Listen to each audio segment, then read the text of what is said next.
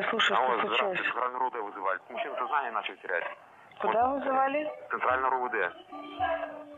УВД Центрального района? Да, сознание Орловская? начал терять. Да-да-да. Орловка 681. На Орловскую вызывали? Да-да-да.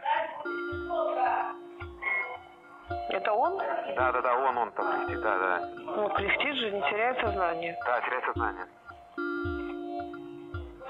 Ваш визит зарегистрирован. Как только освободится бригада, визит будет передан. Ожидайте. Давайте.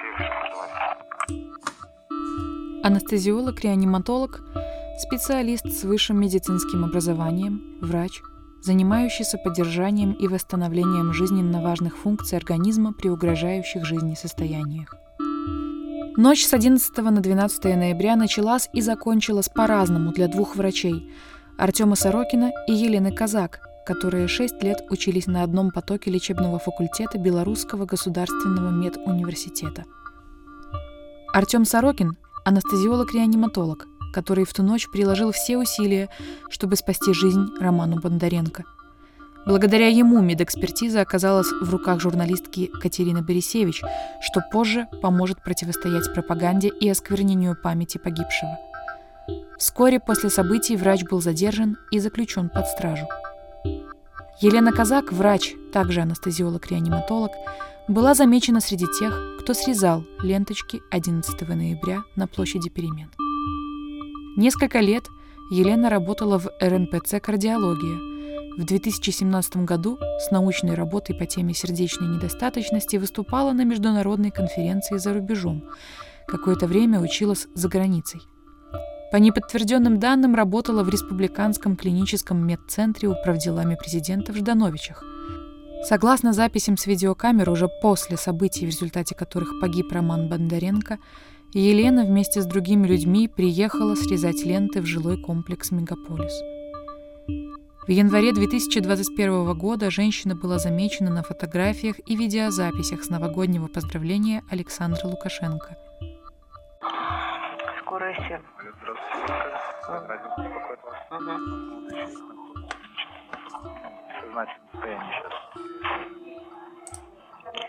Без сознания или теряет? Без сознания. Без сознания? РОВД какое? Центральный район. РОВД Данные я вам не скажу о нем. Сколько лет? ну, Приблизительно около 30-35 вот так. Не в алкогольном? Не алкоголь, не пахнет. Вызов принят 2308. Ночью с 11 на 12 ноября Романа Бондаренко доставили в отделение БСМП. Согласно медицинским документам, в больницу он попал без сознания. По шкале комы Глазго нервно-психическое состояние Романа было оценено в 4 балла. На 1 балл больше, чем 3. Самое тяжелое состояние по этой же шкале. Осмотр в приемном отделении больницы был начат 12.11.2020 года в 00.05 и завершен в 00.10. В ходе осмотра у Романа обнаружили множественные точечные ссадины в области лица, ушибы правой ушной раковины с покраснением фиолетово-красной кровоподтеки до 2,5-3 см в диаметре, ушибы мягких тканей обоих голеней и области левой верхней передней части подвздошной кости. Это те самые кости, которые выступают у худощавых людей выше линии брюк. После осмотра Роман был госпитализирован. В диагнозе были перечислены все его травмы и повреждения, среди них те самые травмы, которые позже приводят к смерти. Закрытая крайне тяжелая черепно-мозговая травма, как позже поясняет родным врач-нейрохирург, оперировавший Романа, еще 5-7 лет назад квалифицируемая по медицинским стандартам как несовместимая с жизнью. Острые субдуральные гематомы над обоими полушариями головного мозга.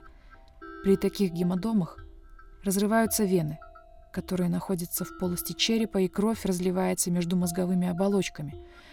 Это приводит к повышению внутричерепного давления с возможным повреждением головного мозга и травматическое кровоизлияние в полость между мозговыми оболочками. Помимо этого, врачи выставляют диагноз с вопросительными знаками, как требующий дополнительных инструментальных и лабораторных исследований. В нем упоминается аспирационная пневмония, воспаление легких, возникающее при вдыхании или пассивном попадании в легкие различных веществ в массивном объеме, чаще всего в практике рвотных масс. И, также под знаком вопроса, алкогольное опьянение. На основании анамнеза вызова бригады скорой медицинской помощи и наличие следов рвотных масс в околоротовой области. Впоследствии дополнительные исследования дали ответ на вопрос, был ли Роман в состоянии алкогольного опьянения вечером и ночью 11 ноября. В крови мужчины не нашли следов этилового спирта. Это однозначно указывает на то, что он был трезв. Несмотря на то, что представители государственных СМИ настойчиво старались отвлечь людей от самого факта насильственной смерти Романа и обратить внимание к возможности наличия следов алкоголя в других биоматериалах его организма, все, о чем это могло свидетельствовать, употребление им алкогольных напитков в прошлом, что не имело никакого юридического и фактического значения для оценки обстоятельств и причин его смерти. После госпитализации Роману экстренно делают операцию на головном мозге. Она не дает положительного результата. Травма крайне тяжелая. Это не просто тяжелая черепно-мозговая травма, это крайне тяжелая черепно-мозговая травма. Когда его привезли сюда, его состояние оценивалось практически таким образом, что он уже был почти за чертой, которая отделяет живых от неживых. Самое страшное, что один из таких участков находится ствола головного мозга. Это 5-6 сантиметров по длиннику все функции жизнедеятельности. Не основная, а все, без исключения. Продолговатый мозг – задний отдел головного мозга, непосредственное продолжение спинного мозга – он регулирует такие основные процессы жизнедеятельности, как дыхание и кровообращение, поэтому в случае повреждения продолговатого мозга мгновенно наступает смерть. Причина смерти Романа Бондаренко прямо указана в свидетельстве о смерти, выданном его близким 23 ноября 2020 года. Согласно Международным кодам классификации болезней, код, указанный в этом свидетельстве, расшифровывается как травматическое субдуральное кровоизлияние. Это указывает на то, что смерть Романа имела насильственный характер. На одной из видеозаписей с 11 ноября зафиксирован момент, когда один из сотрудников силовых структур приподнимает пострадавшего, удерживая за ноги, и резко опускает. Голова Романа ударяется о землю. Это и телесные повреждения на лице и голове мужчины указывает на то, что черепно-мозговая травма, приведшая к смерти, была причинена Роману Бондаренко сторонним лицом. Ну, это не значит, что били именно по затылку. Нет, нет, нет, это... Такие кровоизлияния могут случиться и от того, что ударили по затылку, и от того, что ударили по лбу, и от того, что ударили по тимке. Место приложения силы не имеет значения, имеет значение направления движения мозга в области черепа после этого удара. То есть в каком направлении было приложено сила. Не столько куда, сколько в каком направлении. Указанная в свидетельстве о смерти причина смерти Романа нашла свое подтверждение и в заключении комплексной комиссионной судебно-медицинской экспертизы его трупа.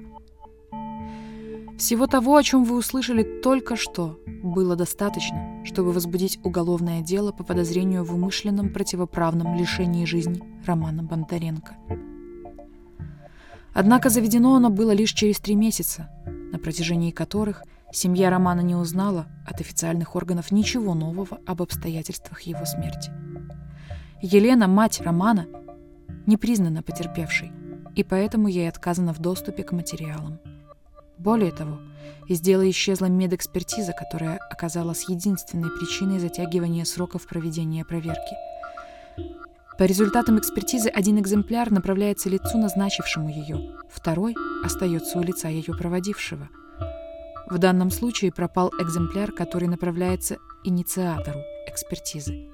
В связи с пропажей подписанного и зарегистрированного в установленном порядке заключения эксперта подменить результаты невозможно, так как в любой момент может всплыть первоначальный экземпляр.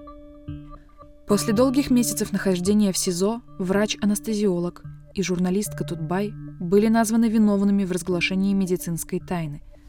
Артем Сорокин передал информацию об отсутствии алкоголя в крови погибшего Романа Бондаренко, а Катерина Борисевич написала об этом статью для своего портала. Журналистке назначили 6 месяцев лишения свободы, а врачу – 2 года лишения свободы с отстрочкой на год. Также оба должны выплатить штрафы.